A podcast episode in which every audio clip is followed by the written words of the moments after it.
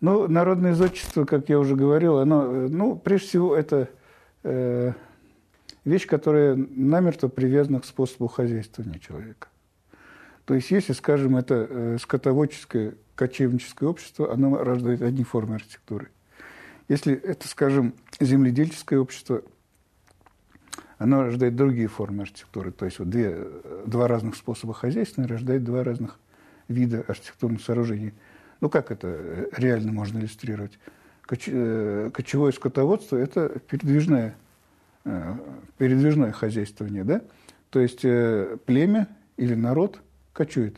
Вот сегодня, допустим, сезон сменился, и как вот эти птицы улетают на юг, и, и нам тоже надо двигаться, потому что сейчас тут будет зима, а нам надо скот пасти, и, соответственно, значит, за, этой самой, за летом двигаемся в сторону юга.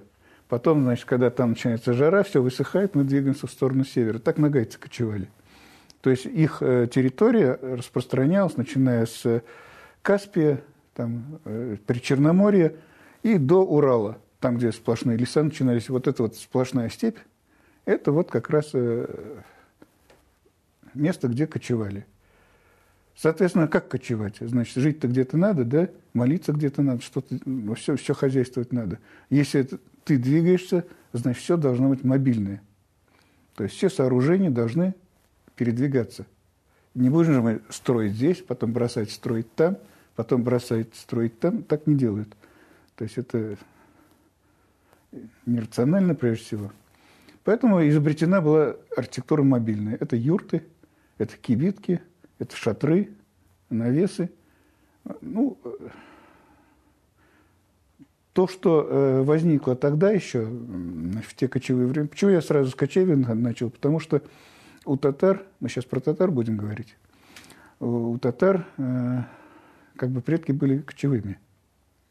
Одни из предков, скажем так. Ну, мы всегда смотрим на какую-то доминирующую идею.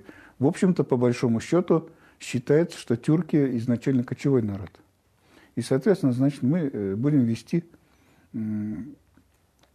психологию э, татарской традиции от кочевого времени. Она прошла сквозь века, даже тысячелетия, и до сих пор мы какие-то вещи видим в архитектуре и в искусстве, которые тогда еще зародились, тысячу-полторы лет назад. Это можно видеть и в орнаментах, это можно видеть в каких-то других вещах, о которых я отдельно буду говорить. Вот. И, соответственно, значит, вот тогда уже были выработаны типы сооружений, которые, которые не меняются до сих пор. То есть, скажем, юрта, она э, настолько совершенное архитектурное сооружение, мобильное, что она э, даже в деталях не изменилась, начиная там вот э, с того момента, когда ее прослеживают впервые, где-то 8-10 века, до сегодняшнего дня вот кочуют абсолютно в одинаково таких же юртах. Более того, эти юрты, они одинаковые для всех тюркских народов. Начиная там, ну, любые, нагайцы, там, я не знаю, узбеки, э, значит, башкиры, кто угодно, да, э, алтайцы, вот все, все в этих совершенно одинаковой конструкции юртах. Это каркас, который собирается за два часа, значит, по определенной схеме, там у него шанерок наверху, дымовое отверстие, вот эти вот решетчатые стены, которые тоже складываются вот так вот, да, за два часа она собирается, 200 килограмм весит, грузят ее на повозке и везут на 3000 километров, и там собирает еще раз за, за два часа, покрывает, в зависимости от сезона, чем надо, войлоком или шелком, я не знаю, или чем-то еще, да. Бывают богатые юрты, бывают маленькие, большие юрты, бедные бывают, всякие бывают, да. Но, в принципе, это вот одно и то же сооружение. Типовое для э, всех э, кочующих народов. Это модель того, как развивается вообще народное изучество. То есть однажды найденный какой-то оптимальный вариант сруба, допустим, да, срубного сооружения, либо а, каменного какого-то, значит, сооружения, конструктивное решение. На Кавказе это одно решение, значит, скажем, где-то, э, ну, я не знаю, там, где нет такого камня природного – зато много дерева, скажем, это другое решение, там кирпич с деревянными перекрытиями и так далее.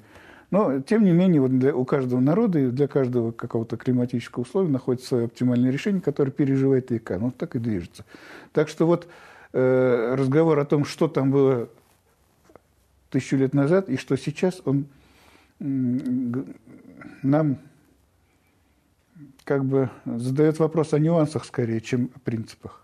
Когда на повозке стоит какое-то сооружение, оно могло быть разное, не обязательно юрта. Это могло быть, скажем, э, четырехугольное, скажем, да, вот как у цыган там, я не знаю, да, или у буров.